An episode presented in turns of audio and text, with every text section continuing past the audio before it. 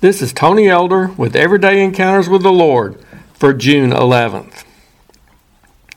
Today is my oldest grandchild's birthday. On the eventful Sunday morning when he entered the world, I was rushing back and forth from waiting with family at the hospital to leading the worship service at our church. It changed our lives as we became grandparents for the first time. And I quickly discovered that becoming a grandfather transformed me in some ways.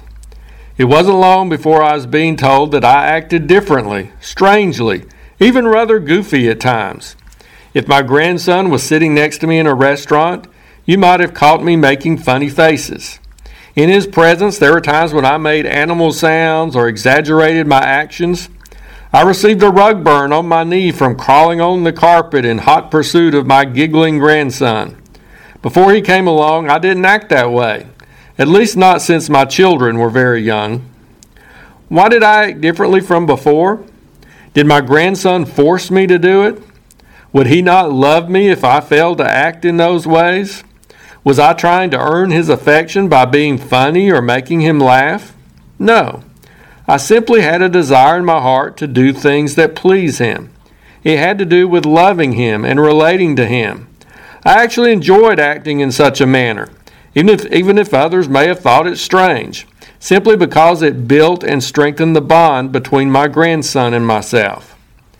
When we come to know Christ as our Savior, there's a change that takes place within us. And there should be a resulting difference in both our conduct and our character. We seek to live a holy life and to behave in ways that are pleasing to God. Some people who knew us previously might think such behavior to be odd. They wonder, why would anyone want to spend part of their precious time on the weekend attending church? And surely anyone who takes time every day to read his Bible must be some kind of fanatic. Why would someone become so consumed with doing the right thing, even when no one is around to know about it, or when there's no chance of getting caught? Isn't it strange that this person is more concerned about helping others than about his own needs? People don't easily understand when a person who receives Christ begins to act differently, refusing to do some of the things he used to do. Why do we do it? Is God forcing us to act that way? Are we trying to earn God's favor through such conduct? No, we do it because we want to do it. We have the desire in our hearts to please God. We have new priorities, valuing our relationship with the Lord above all else. Much like with my grandson, it's about loving and relating to someone important to us. Nothing compared to knowing that I put a smile on my grandson's face. And likewise, there's nothing comparable to knowing that my attitude and actions are pleasing to my Heavenly Father.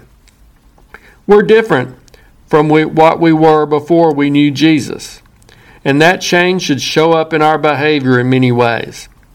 You know, I didn't really care if other people laughed at me over my antics with my grandson.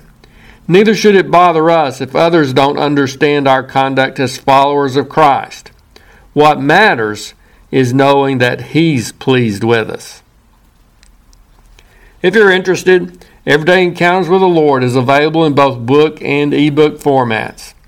And now I pray that you'll encounter the Lord today in your own everyday experiences.